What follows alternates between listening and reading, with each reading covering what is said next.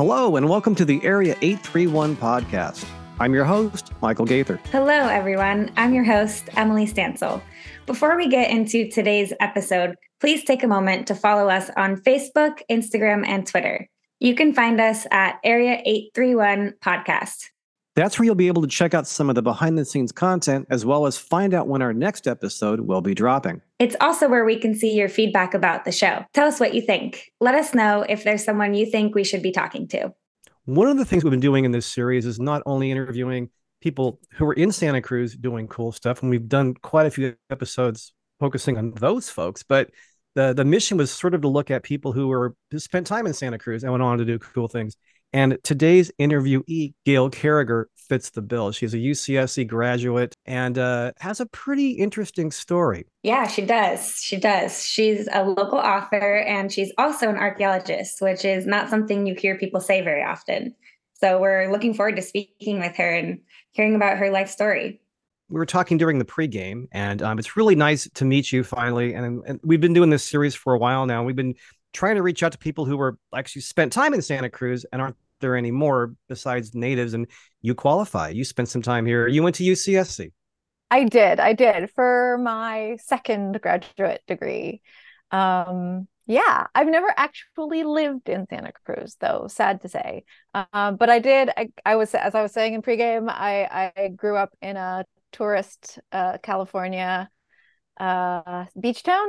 So mm-hmm. I have some familiarity with the, the general aura and feel. And I also would, my mother would drag me down to Santa Cruz pretty regularly um, because we would go see Shakespeare in the at the campus back, mm-hmm. back yep. then. Sort Way of your then. version of Shakespeare in the park. Um, and yeah, yeah, we would always do a we would always do a, like a girls. It was me and a couple of my girlfriends and then my mom, and we would always do a like a spoil ourselves Santa Cruz thing um, so I've been in and around Santa Cruz for most of my life, um, mostly as a visitor, though. And what, what, what was your graduate degree from UCS, and what was the one that you came in with? What what, what are your degrees in? Uh, so my undergraduate is in archaeology, and then my first graduate degree is in archaeological materials, which is an analysis degree. So it's an MS, and that mm-hmm. was from my and my specialty is inorganics, and that was from um, University of Nottingham in the UK and then about uh, as I was thinking about whether I wanted to pursue a PhD over there or not, I realized if I wanted to teach in the US, I probably needed a PhD from a US um, university. Makes sense. And I actually have a funny, like, discovering Santa Cruz story, discovering it again or something in my future career. So it's like swanning around a, I think it was like an alumni gathering or something after. So I, I had this like propensity, as most archaeologists do, to like poodle off and pursue higher education and then come back and then go away again for like a couple of year, years here, a couple of years there, or whatever. So I was in one of my returns to the Bay Area moments, and I was talking about this, and then I was like, like trying to get myself psyched up to go look for a new PhD program and having to leave the Bay Area again. And the lady I was talking to at this cocktail party said, "Well, you know, one of the preeminent forensic anthropologists is at UC Santa Cruz. And I was like, mm-hmm. I did not even realize UC Santa Cruz had a advanced degree offering, mm-hmm. let alone an archaeology department. Now, forensic forensics didn't know that either. yeah, I was like, what? Yeah. Um, so this is a fun little thing to learn about Santa Cruz. I don't know. I mean, it's been about 10 years since I've been there, but when I was there at the department and hanging out regularly, because I've ret- returned as adjunct faculty quite a bit, as you end up doing when you become like mm-hmm. the expert in some obscure thing in an area. Um, you know, like job security. Exactly. It's good, to, it's good to be wanted. Yes. It's good to be wanted. Yeah, I know so this my thing. Focus, my focus is ceramics, and so you have to like take ceramics to graduate. If you're if you're getting a de- degree in archaeology, like advanced ceramics is like something you have to have because almost every excavation has them. Mm. So anyway, um, but the forensics arc department is also the forensics department for the um, Santa Cruz Police Department. So our lab, part of our lab, so we would we have a, a group of labs at Social Sciences One, and one of those labs is the forensic arc lab, and it would shut down as a crime scene if they had an actual murder case or body that they were doing the work on, because many of the skills, especially with bone analysis and stuff like that, that forensic um, departments use in police departments come from archaeologists originally. Like they use, we use all the same equipment and stuff like that when we're looking at bodies, at least much of the same equipment. And so there's no older bodies, of course. Yeah, Yeah, a Yeah, little yeah. dustier. much older. Dinosaurs. much older. things, Just yeah. want to clarify that for our listeners. um, but last I checked, that was still the case. So um, the Interesting. Santa Cruz area doesn't have. So if you get a, a like a, a drowning victim or something that you need to take a look at, it goes to the archaeology department at UC Santa Cruz. Ah, wow, that's interesting.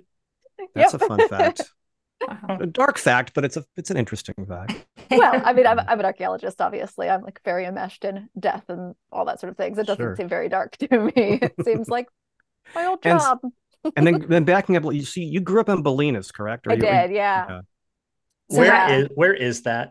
I I, I I mean I, I- know I know it's near San Francisco, north of San Francisco, but I've never I'm heard of it. Heard of You've it. probably driven through it and just I was like, not wait, you've never Yeah. driven up one? You've never driven Shit. up the coast? I the furthest If up you want one oysters, I've been yeah. is Tomales Bay. That's the furthest. So I've then you been. passed it to get You there. Yeah, did you, go you right blinked and you past passed it. Bolinas. yeah, yeah, Okay. you did. Yeah. Um, so Bolinas, it's a little peninsula that's just after Stinson Beach. So you go, you're doing one, you go Muir Woods, Stinson Beach, Bolinas, but there's no sign or anything for it. So you go right past it if you're You on your way you to get it. oysters. Yeah. Did did living there is that what got you into archaeology? Because it's I, I mean it's so close to the city, but it's also remote in its own way. I mean, like you know, like you said, it's a commune. It's it's Yeah. small. It's Crazy town to go Not like- in. desolate by I'll any bet. means, but it's you know it's out there. I think I've always been really uh, very fascinated by history and like ancient cultures in particular. And a, a sort of like the idea for me that you could like physically touch the past was super exciting. And then that's primarily what like led me into archaeology. And it was just very serendipitous. I've never heard it described like that. That makes a lot of sense. Yeah. Yeah. Like literally, I mean, I have um, you know, non-provenance teaching tools that have like the thumbprints, the the ceramics that have like the thumbprints of the potter from, you know, medieval Japan or whatever, and like on the back side of a handle or something. And I'm like, and I can stick my hand in and put my thumb where that thumb was. I mean, that's just really, really cool to me.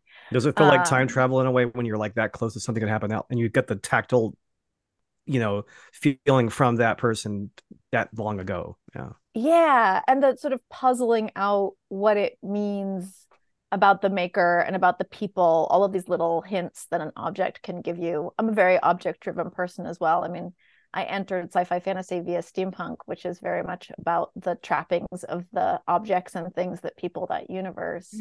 Um, and I like I'm very into fashion. I really like what like you the, objects you display on your person or around you kind of say about you as a How person they reflect what your person. Exactly. and how you can ma- manipulate people's expectations Mhm. through them. Um, I don't think I ever would have related ceramics to archaeology, but it it actually makes a lot of sense.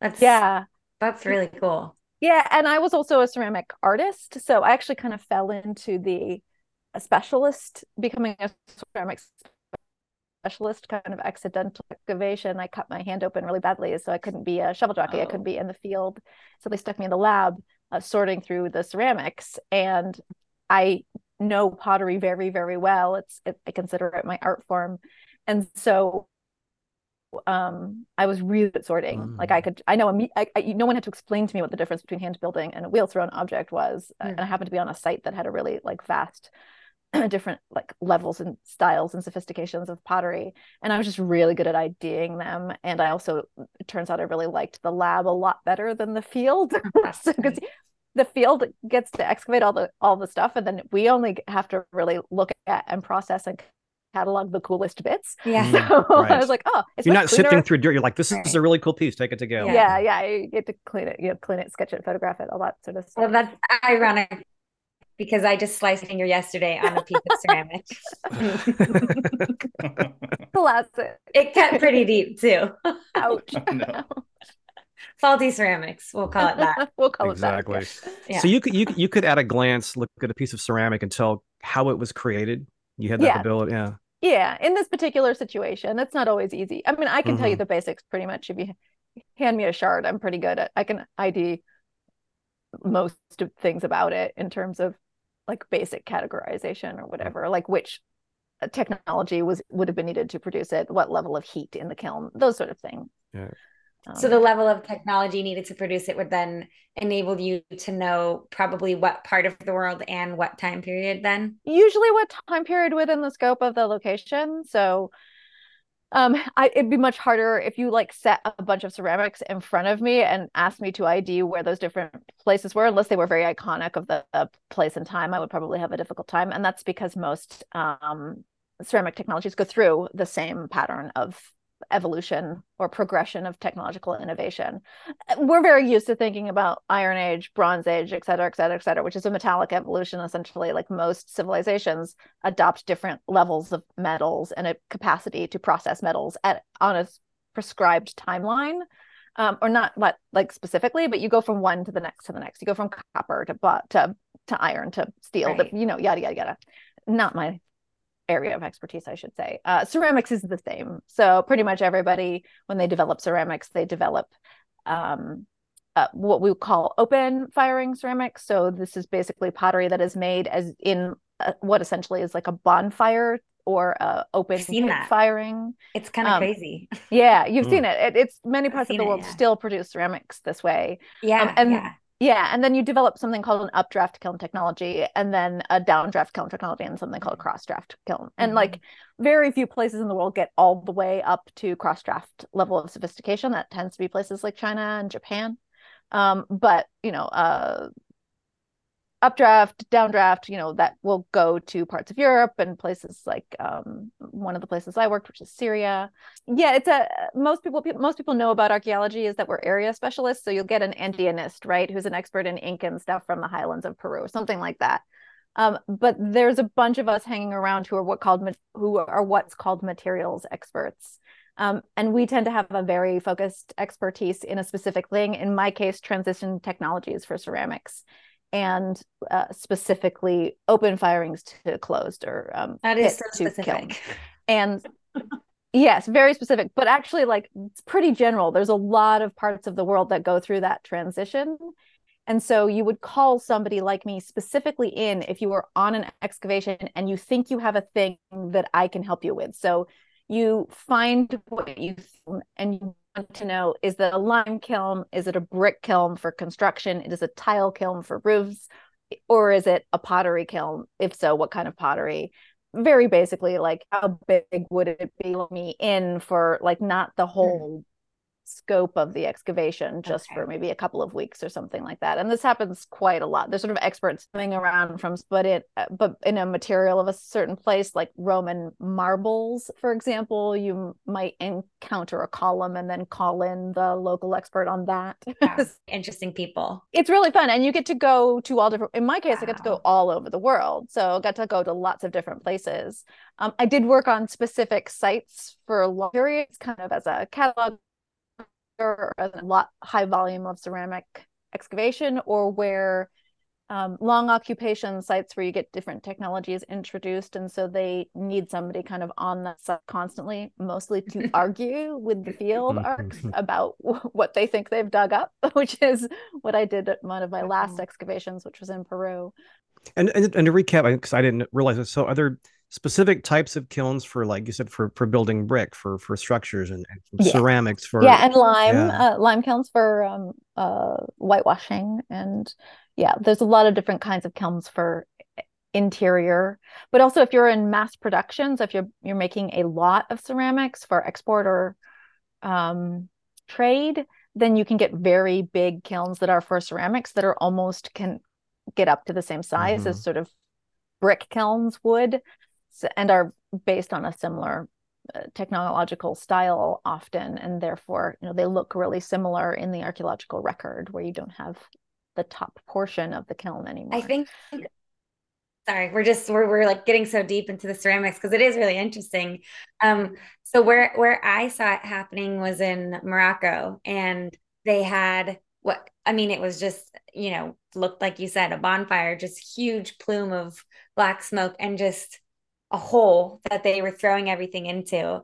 And I I I know you mentioned um you said like downdraft and updraft and all the different versions of how they do it. So I'm not sure exactly what it was, but it was looked like everything was on fire basically. there was so much smoke. it was really really interesting. I just had no idea that that was you know how people do it that it's not just like the kilns that we have here up the street i actually have like a ceramics membership and you know it's just like the little oven yeah. that you go mm. and bake your thing in it's it was so crazy and so cool to see that happening yeah and and very i mean i i could talk about this it's one of my great loves of my life uh, i could talk about this forever but very interesting to think in terms of like when something is that like a big thing on fire you have to consider where it is going to be situated in relation to the right. rest of a village or the rest right. of a city or what have you i mean one of the things i like to throw out because people don't know this about for example rome which we feel like we know a lot about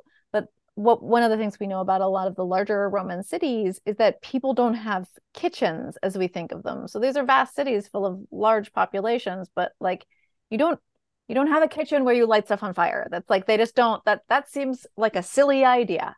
Um, which I agree with. That seems like a really silly idea. Uh, not a lot of open flames in a big area with uh, wooden yeah. construction and people everywhere. No, um, but what so what they had was a was a robust street food um, but more interestingly to me as a ceramicist is they had these ovens for bread making, which are very similar in construction to kilns um, in the long haul, when, just in basics.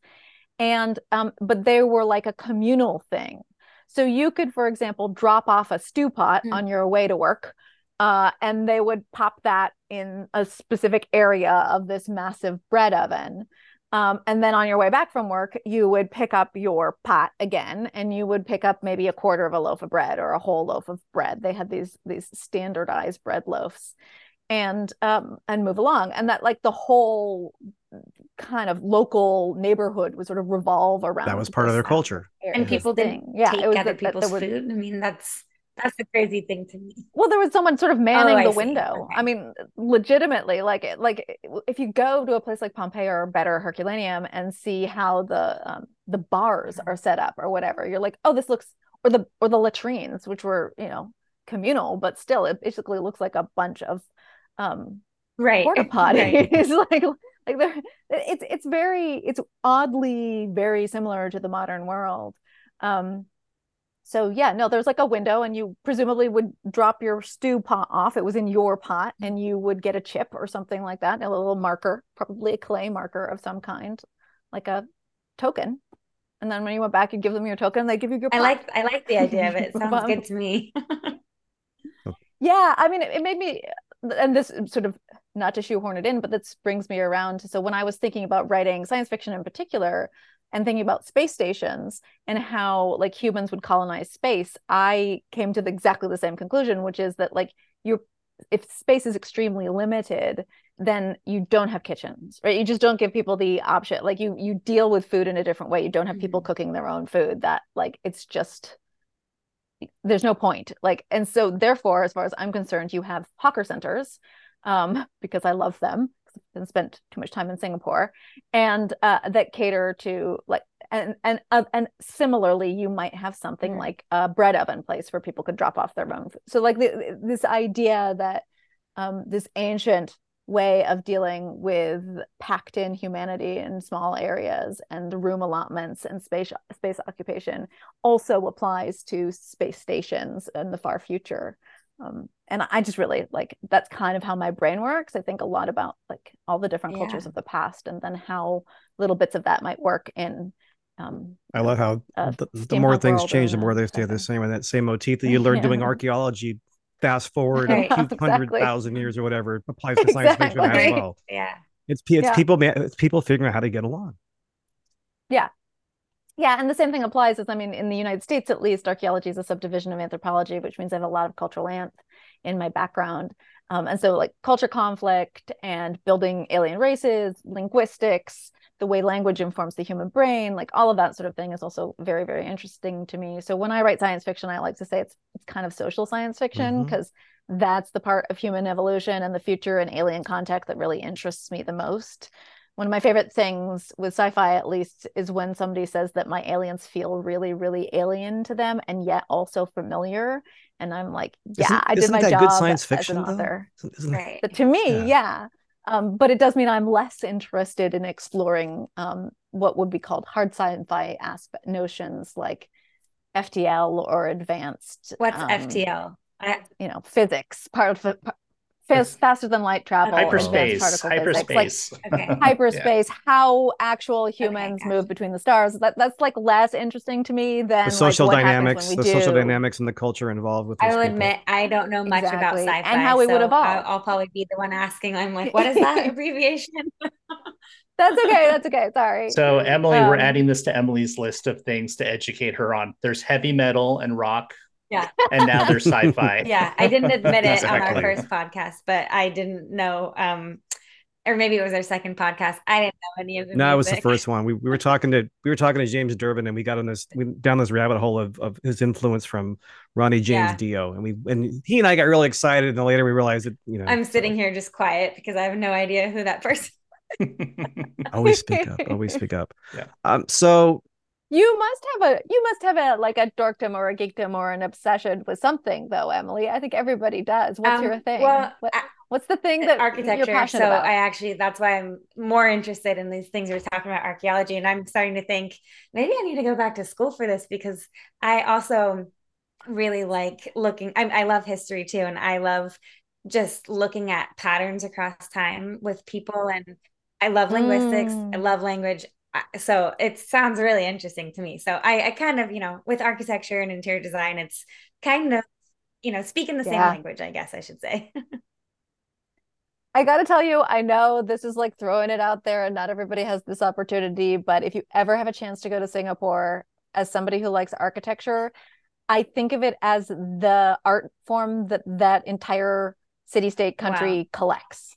Um, literally, it's what they do. So they're basically just have the one major city, which is also the Right. country, which is also the island, which is all Singapore, right?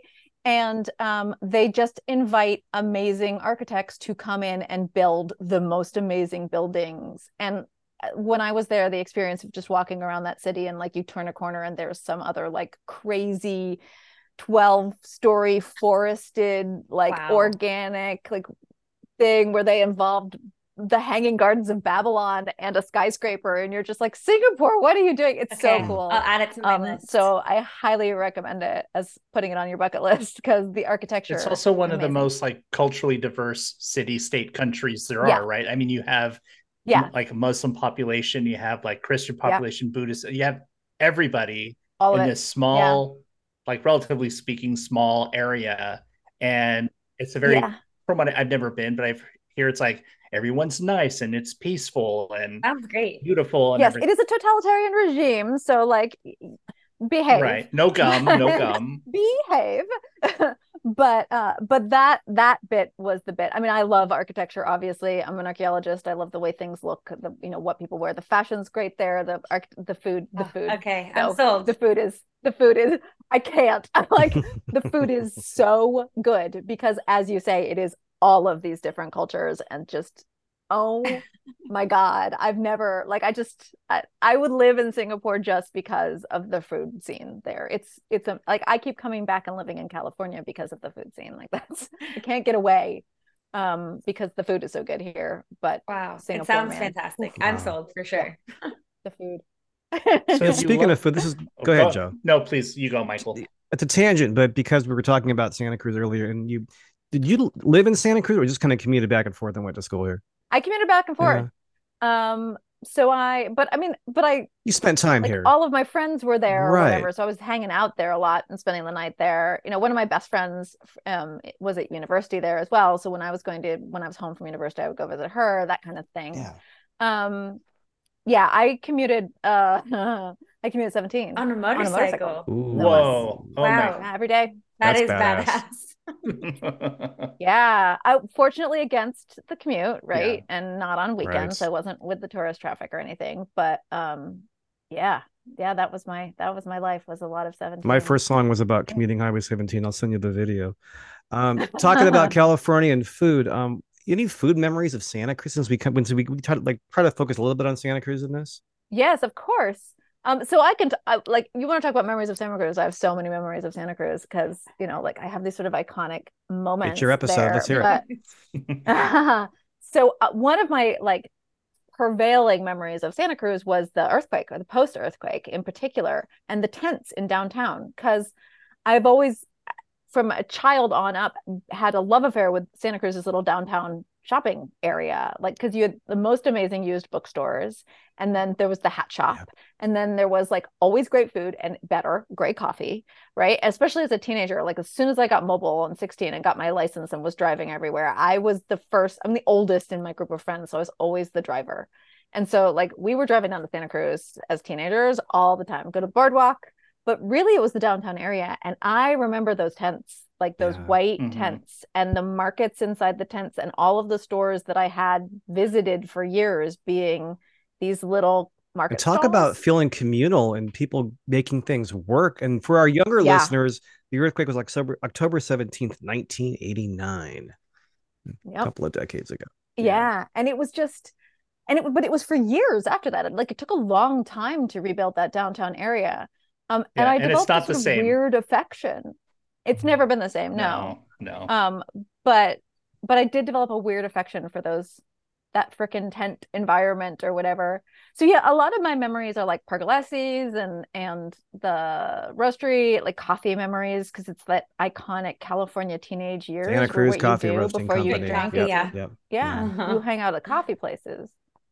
Breakfasts. I have like breakfast memories of different places and then like I, I you know I can see the um oh my god I think Santa Cruz was like one of the first places I had like a crab benedict Ooh, or something uh-huh. you know um the idea of incorporating like seafood into breakfast items in as in a Cali- quintessentially California way. I'm thinking of Zachary's and now now I'm getting really hungry. Yeah, yeah. Or, yeah, Wal- or Walnut Street. Yes. Yeah.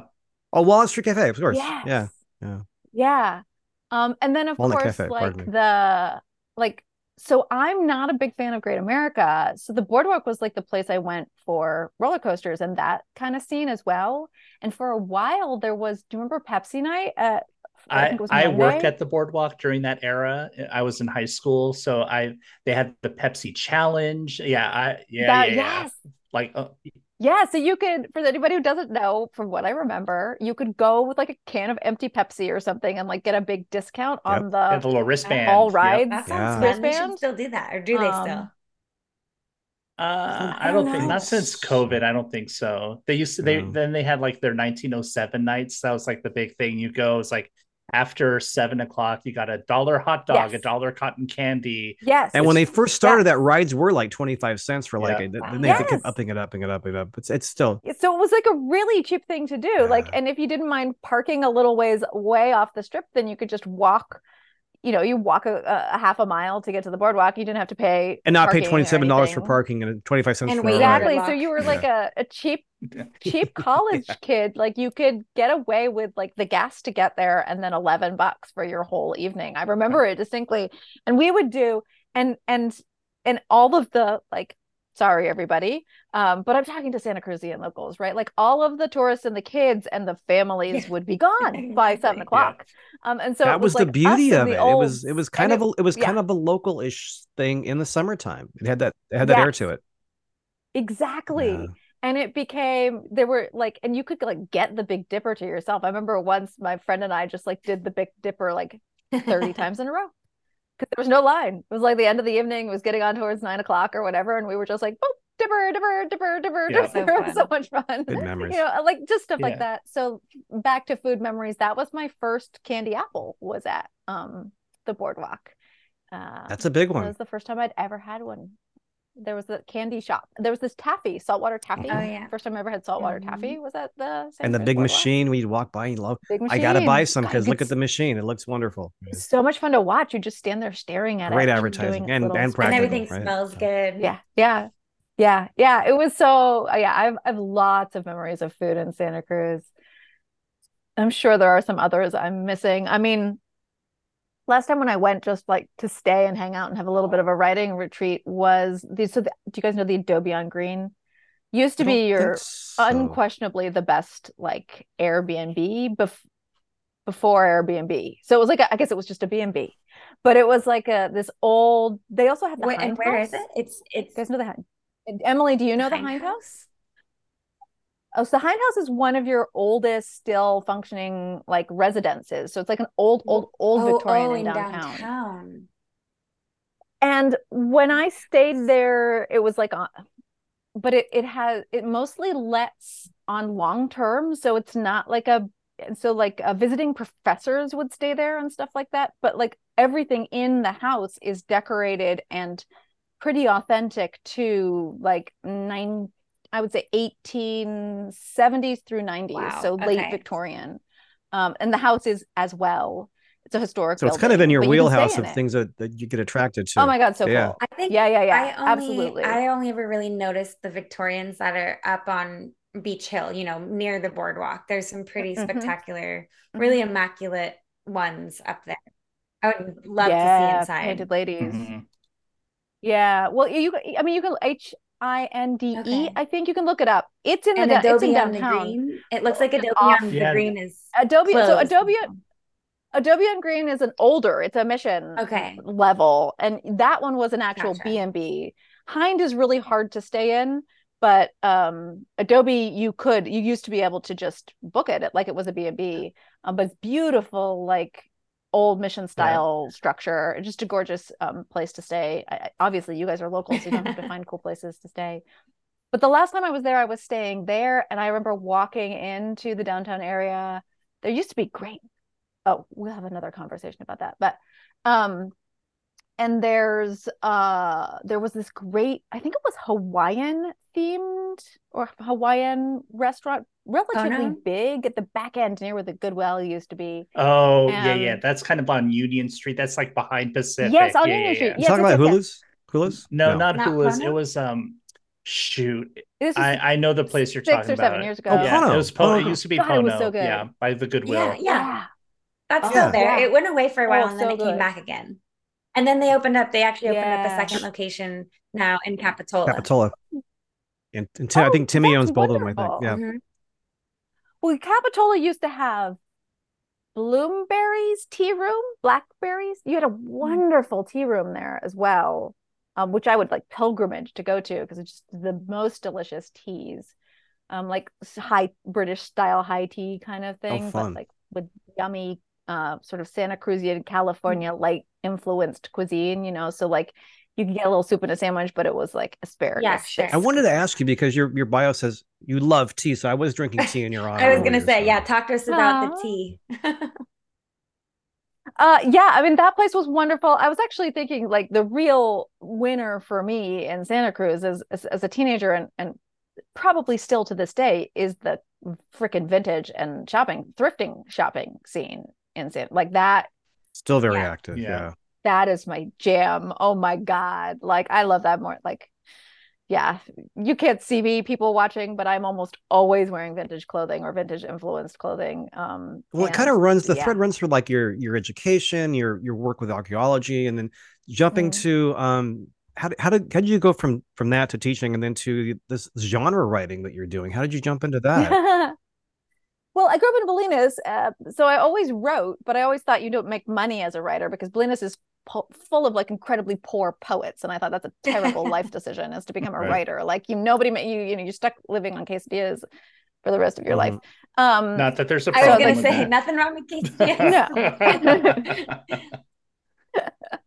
Sorry, that was like you touched on a touchstone of like uh, weird foods of my youth. Um. Anyway, uh yes um so i uh so i was like i'm not going to write but i love writing. It's just it's something mm-hmm. i do. I really really enjoy it. It's a, a way to you know let my imagination explore you know the the places of history that didn't happen or what might have been or what could be that's a great quote. Yeah. I like that.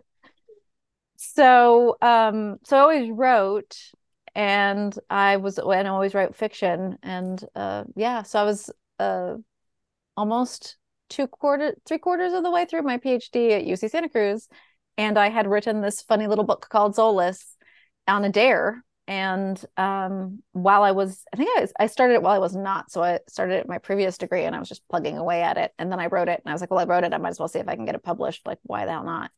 And off it went into the ether and uh, people wanted wow. to publish it.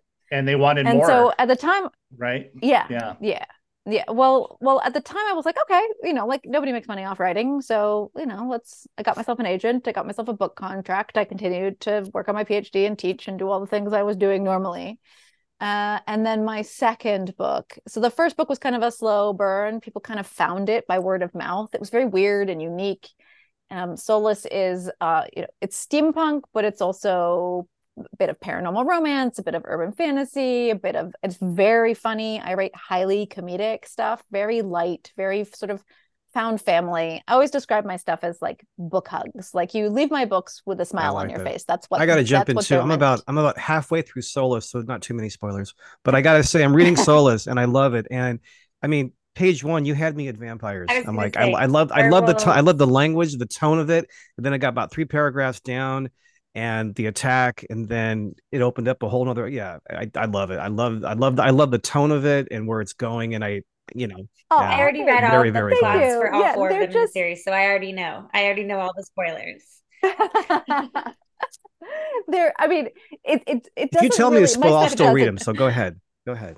It doesn't really matter that much, though. Like, like you're in safe hands with me everything's going to be all right like the spoilers are whatever yeah. you know it's just fun it's just good fun um and so and that's kind of why i wrote the first book because i was seeing a lot of like really angsty paranormal or urban fantasy i was seeing a lot of like alt history but it, none, none of it seemed to be fun and i was like i just want mm-hmm. i just mm-hmm. wanted something cheerful i'm gonna so, i'm gonna um, go kind of, and make a kind of a i don't know how you're gonna feel about this but i almost feel like you're and I mean this as a compliment, the anti Anne Rice, right? Like you're the opposite, like Anne Rice, like very like romantic and moody and brooding and you know dark, like you said, and Soulless is kind of like the lighthearted well, cheer, like you said, the cheerful, funny, quirky cheerful side, side yeah. of that same kind of like it, oh, it's very it's very non Twilighty, I would say too.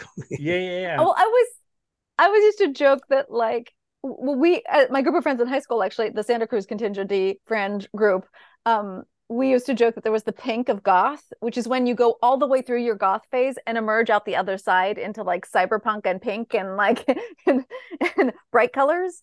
Uh, but yes I I do think of myself as sort of an antidote uh, I always wanted to be goth but um because the clothing is so cool, but I'm just too cheerful for it.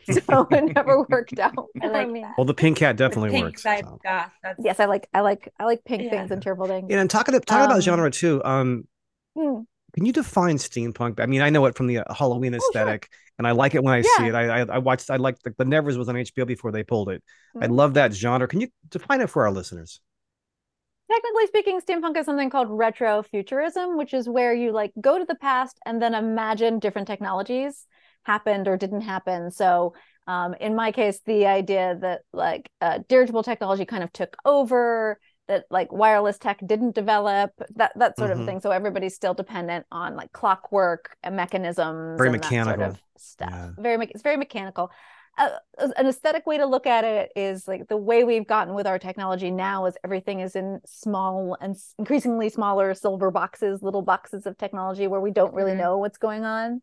And steampunk is kind of the opposite of that where you take the sort of mechanical clankings and the idea of functionality and kind of glorify it and you know paint it gold and bronze big moving parts. On display. Big moving parts yeah big moving and parts stuff like and stuff. That. big trunks um, and tall hats and... yeah stripes. Yeah. And so it has a very strong aesthetic movement that goes with it, much as horror and goth are kind of coupled together, um, which is not normal for um, genres, I have to say, um, and has given me a sort of unique experience in writing it, but also very much marries to being a, an archaeologist again with the objects and the whimsy. And it, it certainly plays well with my my style as a writer. It's fun too. Um, There's a funness to it. How yeah. how do the yeah. octopus play into steampunk because in a lot of, I follow um, an artist who works for Disney, uh, Brian Kesinger. I forget it. Brian, yes. What's that? I know okay. him well. Um, and he does he'll post on Instagram these commissioned works, and it's like, oh, steampunk Little Mermaid, or what you know, like these kind of like he yes. crosses genres. And whenever yes. there's a steampunk component, there is Otto the octopus like well, that's his that's his brand. Okay. Otto. Um, that's how he came up in the world was he had uh, Victoria, I think her name is Victoria and Otto. Mm-hmm, so mm-hmm. he had these two characters and he did children's books and coloring books and then everything uh, starting way back in the early 2000s the octopus in general and the sort of sea is a Jules Vernean thing and also uh, to a certain extent kind of a Lovecraftian but there's a kraken component going on so there's a lot of steampunk that um, draws off of the idea of deep sea exploration sort of if you think about the Victorian adventurers of H.G. Wells mm-hmm. or what have you this idea of um, the future as the Victorians imagined it, it could be. So it was sort of limited by their technology and experience of the time. Um, and so you get to uh, and that kind of octopuses and and squids and the motifs attached to those two comes along. That makes sense. yeah. I, when I was a kid, I mean, still, still H.G. Has always been one of my favorite authors, probably for that same reason. Uh, that that technology thrust into the future from their point of view way back when yeah it's really interesting to think about and it's fun to write. Oh um, so there's a lot of debate within the genre over whether you would classify wells and uh, company Verne etc as steampunk authors or if they're sci-fi of their time, the time maybe? writing yeah. this they're just sci-fi at the time yeah, yeah. Um, and, and then there's sort of two waves of steampunk that come after that. There's the first iteration which is actually kind of birthed out of the cyberpunk movement in terms of the themes it explores and the narrative it uses, which did not have a companion aesthetic movement developing alongside it. And so that's um, what Jeter ter- that's the, the term steampunk comes from is Jeter and and Diamond and people of that the first wave of steampunk authors. Um, and so they're a little bit more on the punk side of the literary thing, which means they're interested in um, subversive activities, uh, political machinations, um, you know uh, exploring um, alternate social structures you know as a as an allegory for um, uh, our own current political situation. Whereas second wave steampunk like me we tend to have written in companion with the movement. And so you get a lot more like whimsy and silliness and um, absurdity explored. Also sort of gently lampooning things. Sure. i think science fiction always gently lampoons our current uh, situation mm-hmm. but um yeah so so i i wrote i wrote Soulless and uh, it was it did fine and i was happily still an archaeologist and then uh, changeless hit the new york times and then like that everything sort of shifted. And suddenly i was having to make decisions like one career over another and all that sort of a thing. This was like one more time you found a little niche and they wanted more so you found a new thing to do this this, this exactly. has happened several times over your several careers. It sounds like. Yeah, yeah, um, yeah. I mean, I have a lot of kind of personal mottos and things like that. Um, but you know, one of them is I like to do what I'm good at. Always good advice also, for anybody. Um, yeah, yeah. Yes, like find the thing you're good at and do it. Um, right. Try to make money off of it. Try to make your living off of it. Uh, but also, I like to kind of, I would say, move in the direction of greatest courage, which is a quote from an old podcaster I used to listen to, actually um, which is just like if it feels like it's a little bit more challenging than my other option, I'm probably gonna go towards the like pivot of n- mm-hmm. newness and challenge. It's a good, it's a good reaching a little bit out of your so comfort zone. Yeah, yeah. I'm sorry. Was yeah, I was just that? said it's a good way to grow. Take the more challenging approach. You know, just leads to more self discovery. Yeah. I also like to like do the thing, especially at this point in my career. I, you know, um, I think part of the reasons my books initially had success is my publishing house didn't quite know what to do with them. They steampunk was new to them. They were very confused by me, by the they're like, we we bought this thing, but we're not quite sure where it should go on a shelf. Like they're just they were and so basically I was like, well, just try it. they would be like, there's this new Amazon gold box deal thing. Would you like us to put your book in that? And I'd be like, yes, put my book in that. Like, do the thing. Mm-hmm. Like, sure charge 99 cents for right. it like just try it like you know i have a whole other life like i'm busily teaching the, the young minds of uc santa cruz like well talking to your agent like yeah there's this thing that you can do you go do your thing put it on amazon you know find yeah yeah mm-hmm. be be experimental um, and that actually served me in very good stead and it sort of continued well, you probably built a big audience doing it that way too. You got it out there and you had more to come. Kind of accidentally yeah, yeah. i mean the, the, book's path to success was incredibly serendipitous at kind of every level not the least of which is at the time there were still lots of bookstores. Borders was still around and um, so lots of foot traffic into bookstores. And this weird little mass market paperback turned up. It, it released in mass market it didn't release in hardback i begged for that i was like please make my cheap my book cheap just get it out there yeah. um, please i just want people to read it Um, and you had a and, career going on, so you uh, weren't depending right. on this yeah. exclusively. I, yeah, I wasn't dependent off. on it. Like I said, I was like the one thing I never wanted to be was a writer. so that's terrible. So impractical. You keep finding things you're good at, Gail. Unfortunately, you know. I know. Tragic. Uh, anyway, uh, so so this funny little book came out, and people didn't know what to do with it. They like didn't know where to shelve it. Like it has a pink cover, but it has a girl with a weird umbrella. It, it also has like octopus motifs. It's very strange. What do we do with this? Um, and so it got put in like romance, and then it got put in sci-fi, and then it got put in YA, and then it got nominated for a YA award or tangential to YA award, and then like people would people read it because it was so strange and so unusual for them and then they were like well this is great and they just have a stack of it next to the till and like we're hand selling this this funny That's book awesome. to people um and it and and partly because they didn't know where to put it in the bookstores now that's like one of the worst marketing things in the universe to to have a product where people don't know how to put it on a shelf. But in my case right. it works. Right. and it sounds like they were trying it out in a few different areas of the bookstore too. So it's bigger reach. Yeah. So i got fans from all over. So i have romance reader fans i have sci-fi fantasy fans and i have ya fans. Wow. Um, wow. Has yeah. there been i'm sure there's been talks has, has, has there been discussions about turning some of these into into TV shows or most? I mean, sure, because like, just as far as I've gotten the book, this just like seems so obvious. The character is great, the dialogue is great, so the, the, the, yeah. the visuals are great. I mean, it just seems like it's just Thank like you. a slam dunk, but I'm sure it's not. But yeah, well, it's been under option. Uh, yeah. So the book has been under option.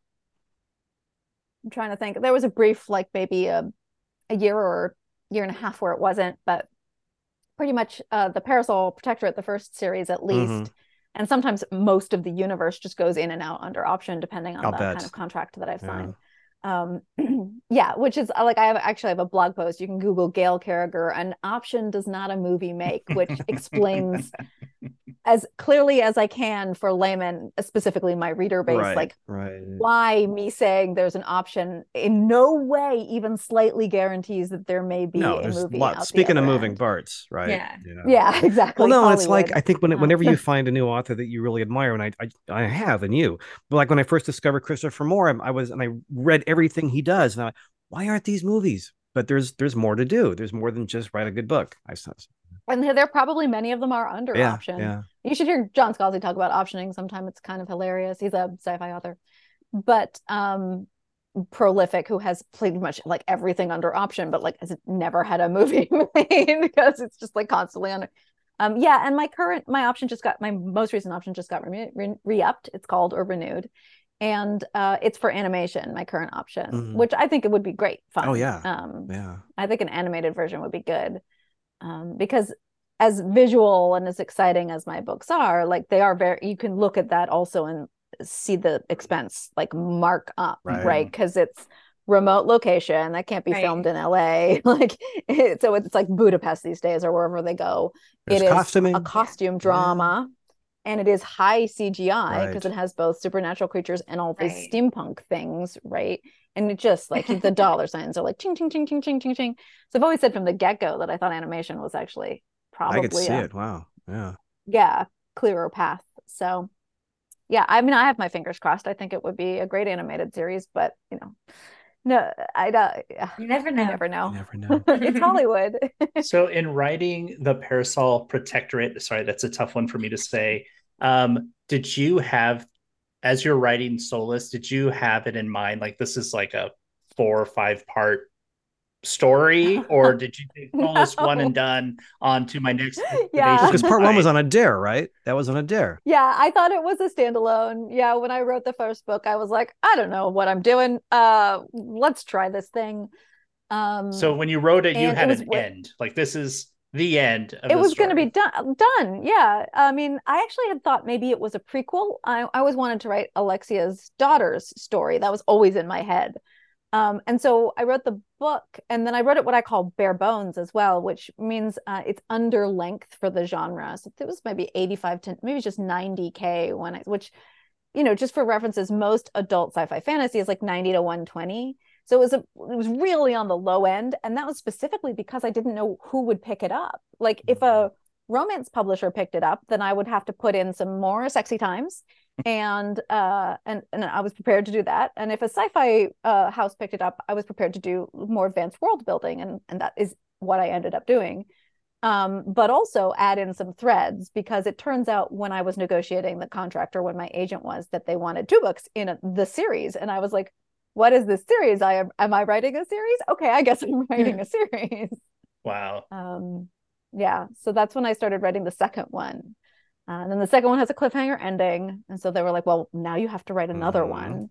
And I was like, I don't have a contract. Uh, you know what you need to do. right. Um, agent, agent. Not so subtle. I, go do agent things, please. Yes. CC agent. Go do the go do the thing you're like, good Why are you at. talking to me and not my yeah. agent? agent, go do your agent that you're good at, and then I'll do more of the thing that I'm good yeah. at, and I'll write a third book. Yeah, yeah. so, do you find you spend as much time like world building as you do character building? Are is one more important for you than the other, considering your your background? Does it vary? Yeah. Well, well, I again because I think as I come out of social sciences and I love history, I do end up on research rabbit holes a lot. So well, I'll be like, well, I don't know if yes, there are definitely readers. I mean, I write for nerds, and nerds will will will check you uh, given a, given uh, anything, right? Oh yes, they call you out. Yeah. So if I use the word syringe, I have to go research. Did the syringe exist in 1890s? I know I'm writing steampunk, like I'm not writing actual historical fiction, but still, can I use that word? Where did it come from? Blah blah blah. And suddenly it's been three hours, and I know everything about syringes, and it's for one sentence. Um, so that the world building does do that a lot. Um, and I also like the world building a lot again because I think because of my background and general interests. But I would say um, the characters are na- natural to me. Like I don't have to work at the character. Characters come. I see my characters fully formed in my head in conversation, like they are on a movie screen. Um, and so I actually am a very dialogue heavy author. You may or may not have noticed this. And I tend to still to this day write bare bones. So I'll actually tend to write under length to get the plot and the characters out. And then I'll go back in and fold in descriptions of dresses lots of the funny stuff happens on a second mm. pass and a lot of the world building. so you plan a room to um, elaborate when you're kind of like on your second run through that's smart yeah, yeah. Um, interesting yeah. approach i like that hmm. and that's mostly because like most authors the rough draft is the hardest part for me and the point is to get it done i think if you want to be a, a, a an author you have right. to finish mm-hmm. i know i know that I don't mean to be harsh, hmm. but you must you must finish a book. like I, you have to get to the yeah, end. I would say in order yeah. to then publish. Songs are like that. Trust me, songs are like yeah. that. You got to finish them. And for me, I mean, I'm not. This is not not my thing, but um, for me, having the, the rough draft is sort of like the hard part and then like the tweaking and yes. the play that's the fun part you can really just yeah. tweak and tweak and tweak and tweak and that's probably what you're doing you you underwrite yes. so you have room to go in and just play and add more with you but also you have to stop uh, oh yeah. I think a lot of writers, yeah. writers and, and probably songwriters as yeah. well are perfectionists. And we want it to be exactly how we see it in our head or heard it in our ears.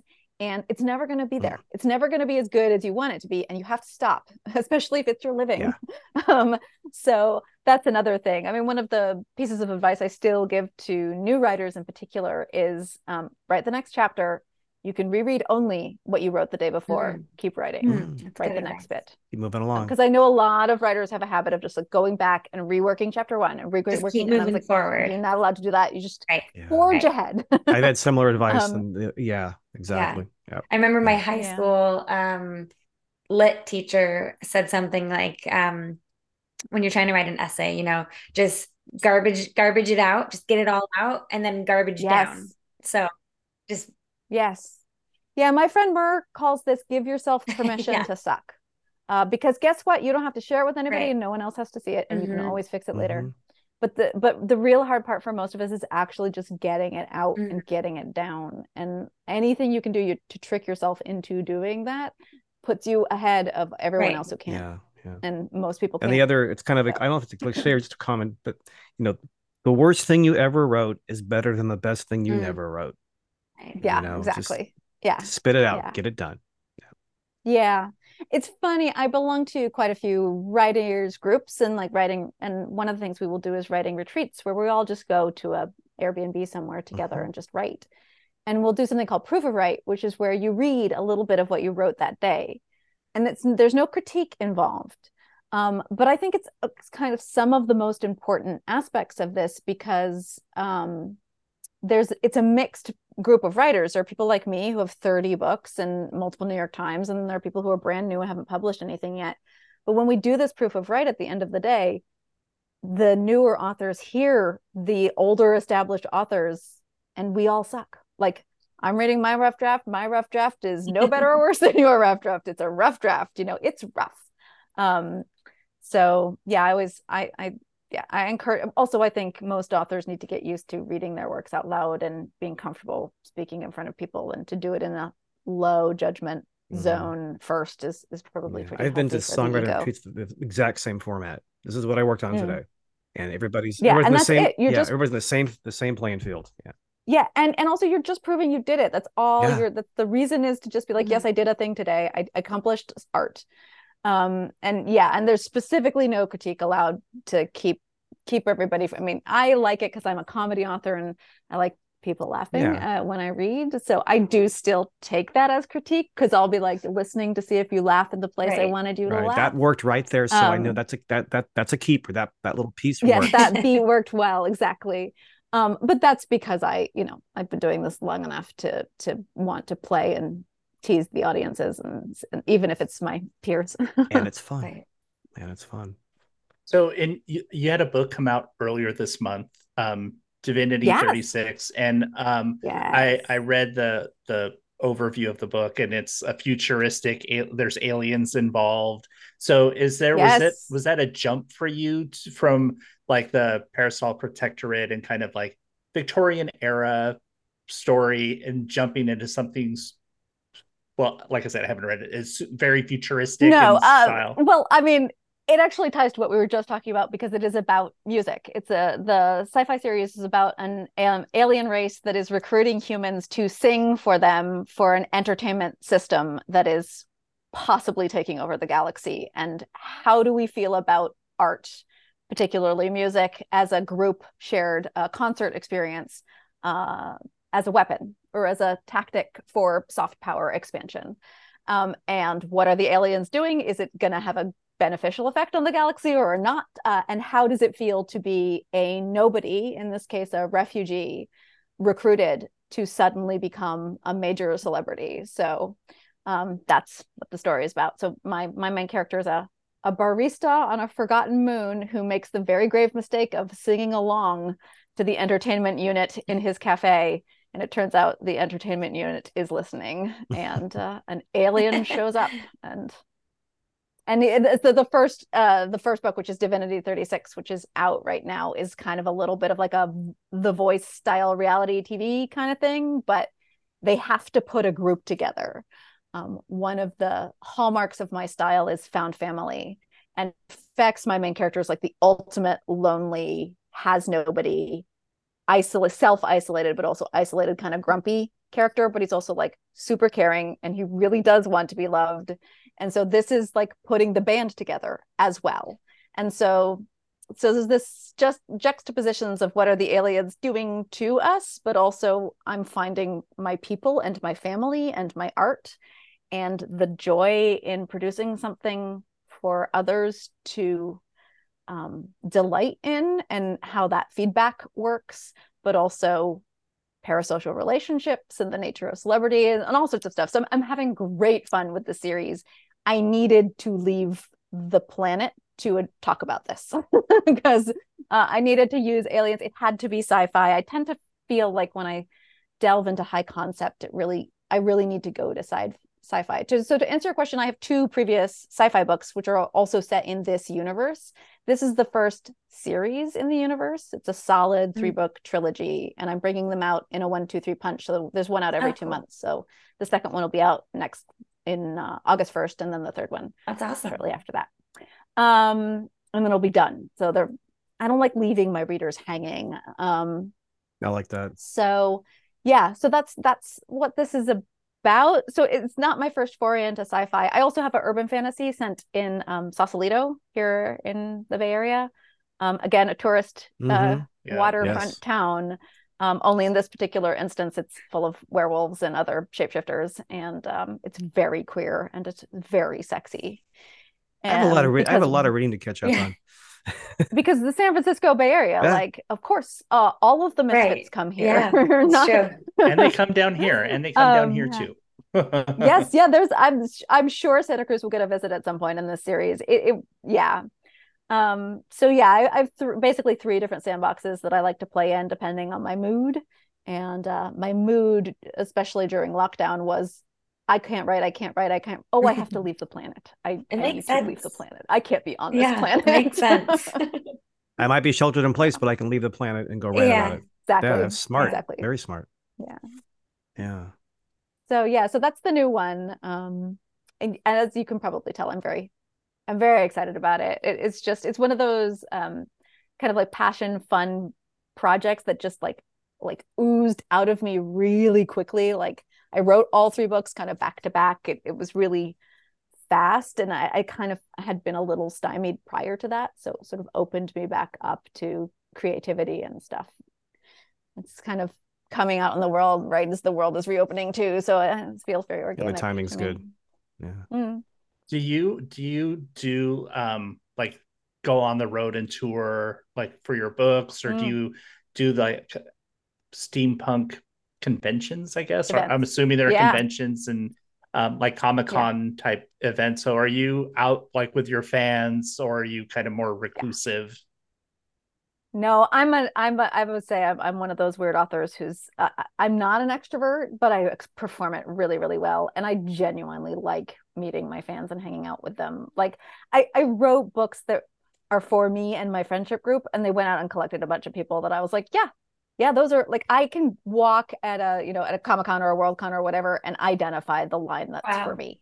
Because they will be a, a, specific i was like oh yeah my people you know they'll be they'll be dressed if not in steampunk they'll be in cute little 1950s retro looks or the, their goth looks or whatever and they will usually be talking yeah. with each other in lines which if you know science fiction and fantasy readers is not normal. They'll be chatting away with each other like making best new best friends and stuff. Um yeah i have i have a really fun fan base um and and partly that is like kind of the happy accident of my original series which is like i said soulless was a slow burn thing they weren't sure about but they did throw some marketing guns behind it and one of the things they did was like BEA which is a big book expo thing but I turned up and I was like you know one of my great dreams of being an author if this is what I am going to do with my life is to show up to a big event a, a book event where I will be wearing a black and white skirt. Don't ask. This was a very specific dream of mine. I said black and white skirt needed to be involved where I would be meeting my editor and my agent um, and that I got to have that with with the first book series at, at BEA it was very exciting. And yes, I wore a very cute fishtail black and white skirt. Um, it was a blast. Uh, but I think part of that was my publishing team at the time and the publicity department of that house kind of vetting the weirdo sci-fi author to see if she presented well. you know, like um, and then when the books were successful, I was one of the authors that they um, sent on book tour um, for a long time. I, I, actually have a again, I have a blog post about this where I was basically like the thing about being an author on book tour is what it says is usually that they're big enough to get a book tour, but not big enough to say no to the book tour because uh, it's brutal. And I'm a traveler, right? I'm an archaeologist. I love traveling. I have a podcast about traveling because I like traveling so much, but 10 cities Oof. in 10 days there's no, no. way to travel. It's a lot. um, it's rough. Book tours are hard. And then I made the switch to YA, which mm. means schools and, and book, book tours. tours yeah. it was like even harder. Um, and not in one place so, long enough to actually take it in and, and do something. You're just you're working. Yeah. You're working that entire. You you just move. It's literally fly, land, hotel, change, event, eat at some point if you're very lucky, sleep, get to the airport, repeat. fly, land, yeah. Yep. repeat. Yeah. Um, yeah, it, it's a, it's brutal. So I did that for my, pretty much my first one, two, three. So the first two series is once with, I started with Changeless. So I had four books in the Parasol Protectorate that I did book tours for, four books in the Finishing School series that I did book bookstores to. And then the first book first and second, but two books in the Custard Protocol series that I did book tours to. And then the second book in that series did not hit the New York Times. And I was basically like, great, can I never do a book tour again? I was like, I am tired. Done. Um, yeah. Uh, so so I don't do book tours anymore, but I will occasionally arrange something. So when you guys reached out to me, I was up in Seattle because I was up there hanging out with friends, but I also pinged a local um couple of local bookstores and I was like, want to have an event? I'm in town. Yeah. So I will do that. Low key on your terms. Um, yeah. Right. Yeah, yeah. Yeah. I mean, I'll arrange it ahead of sure. time and I'll be like, I mean, I'll be up in Seattle in a couple of months. You guys want to do an event, and then I'll tell all of my my readers and stuff right. like that. Um, and then I also do do conventions. So I've done Comic Con a couple of times, and I would do other Comic Cons. I I actually really enjoy Comic Cons. Um, and then I'll do smaller ones, science fiction and fantasy conventions, and also mm-hmm. steampunk events. Um, and that that part, that bit, events, uh, especially when I started to get books in translation, I got to travel around the world doing that. I got That's to travel so cool. to more places, kind of as an author than as an archaeologist, wow. and that was great. Yeah. That was really fun. I don't do it as as much anymore. I mean, obviously, I haven't done it in a while. Um, but yeah, I still usually, or at least I used to have like one international event a year, and you know, it's fun. I like it. I like. I grew up in cons, so um, sci-fi cons. So I kind of I'm, I'm accustomed to fandom. And yeah. so when you're doing your book, like if you're doing an event at a bookstore in Seattle or wherever, and your your yeah. readers and your fans come out, are they dressed up? Is like cost like often. they're often in costume and representing the yeah. characters in your books. At least somebody there will be in costume. Sometimes it's cosplay. Sometimes they just like the steampunk aesthetic and they're wearing that. Sometimes they're goths or goth tangential, and that's just how they normally dress. Um, but yeah, they're usually there's usually at least some people dressed up. Um, unless it's a specific. So like this last time I was up in Seattle, I did a fundraiser for Clarion West, which is a, a, a author education outreach kind of um, uh, charity up there, and um, we had a steampunk tea, and most people dressed up for that. So you know, I, I, think everybody after after um, lockdown was really excited sure. to dress up again. like, mm-hmm. Halloween was big. Everybody wants year. to get their Halloween was out. very yeah. big that year. Yeah. Yeah. Yeah. Everyone want, wants to get their swag on and and right. get pretty again. Yep. Yeah. Yeah. Yeah. Earlier you said you have your books have been optioned for mm. you know Hollywood. Do you have I'm sure you do, but do you have actors or actresses in mind? Like do you visualize like or voices oh, for animals. voices, you know, for for yeah. some of these characters. I'd be curious just to hear like Well, I had it. Like I dreamcast early on, but like now it's been 15 years since the first book came out. So like not all of those uh, actors are still in the industry, let alone anything else. Um, I tend to pick uh, British character actors in particular um, because uh, obviously the books are set in the UK mm-hmm. and I was kind of what little television I had as a kid which wasn't very much tended to be British television. My mother's an expat. Um so and I went to school over there. I went to I have dual citizenship so I spent a lot of time over there. Um so so yeah when I pull I tend to pull kind of obscure British names but I will say that that's the that's the only thing whenever they ask me about things like voice actors for the audiobooks and things like that the only thing my only requirement is that the the person reading the audiobooks be British. British or like have a natural British sure. accent. Mm-hmm. I don't think Americans can do a British accent. I always hear the American twang in there and it really wigs me out. So I'm like, that's been my only requirement. Um, but actually, one of my voice talents, the woman who reads um, both of my second series, is is a voice actress as well. And so her name is moira quirk. So i could see her doing obviously doing any of my characters. Um, so you know she's one that i would love to see in in a voice cast if, if this animation ever gets made. Um, so would we. To, yeah. Um yeah. I mean i'm i'm into star power but also i really like uh, you know risk taking with newer newer debut or less lesser known names i think you know that's it's always good and healthy to see new yeah, blood on the screen yeah. so finally a question we ask almost everybody is you know there's taquerias here in santa cruz are like mm. prolific and so we always ask like oh yes. where's your favorite taqueria um, but you know up in the bay area there's no short mission there's like the mission taqueria there's oh no i could i, I you better believe i have a taqueria oh let's hear it um Oh my God, yeah. If you are ever in Alameda, the island of, uh, up here in the East Bay, there's a taqueria called El Caballo Wraps, and it is amazing. And I will tell you what you should get. You should get their street tacos with the chili verde. It is one of the most perfect bites of food you yeah. will ever eat in your life, presuming you don't mind pork. I understand there are those who do not eat pork, but uh, their chili verde is a master. And I did a language immersion in in Mexico, so mm. I feel like, and I ate. I, am a taco. I'm a taco person, not a burrito mm-hmm. person. Um, I understand uh, burritos. I understand burrito people. I travel with a burrito. Whenever I leave the Bay Area, I have to take a little burrito baby with me on the plane. Um, but but it, given the option and in order to test out a new joint, it will always be the mm. taco, uh, uh, corn tortilla taco. Uh, and yeah, and this places. And they also do an absolutely stellar fish taco. There we go. Now I have requirements for my fish taco, which includes grilled, mm. not fried. I don't want you to excuse that fish in any way. The fish must stand on its own and must support I agree. the flavor profile. Um, yeah.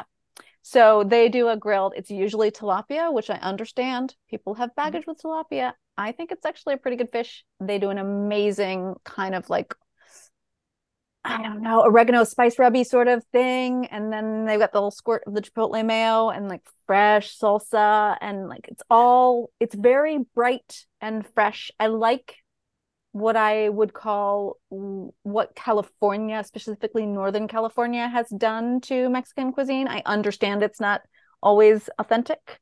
Uh, but I really like I like vegetables. I like bright flavors. I like acidity. So I tend to gravitate towards places that kind of have that flavor profile.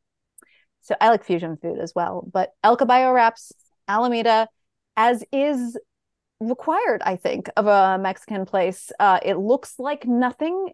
It uh, screams hole in the wall. You are not sure as you walk inside what you are in for. That's on that's on brand for food, great Mexican. It really food. is. Yeah. yeah. the food yeah. is yeah. stellar. The food is fantastic. Um, truly, truly wonderful. Uh, they also have um, a few sort of Ecuadorian influenced foods, which is huh. always exciting. Um, so you can get like a papusa and um, curtido, which is one of my favorites, which is basically spicy yeah. slaw. All right, next time I'm at the Alameda Market, yeah. I know where to get the food. Do it. Yes, just tr- it's it's about halfway down the island and it is it's truly it's truly great. And you will know because you will see uh, there's usually somebody standing outside. You will see there are the uh, bunch of pickup trucks. And, um, yeah always a good sign. They have patrons right right. Yeah. Yeah.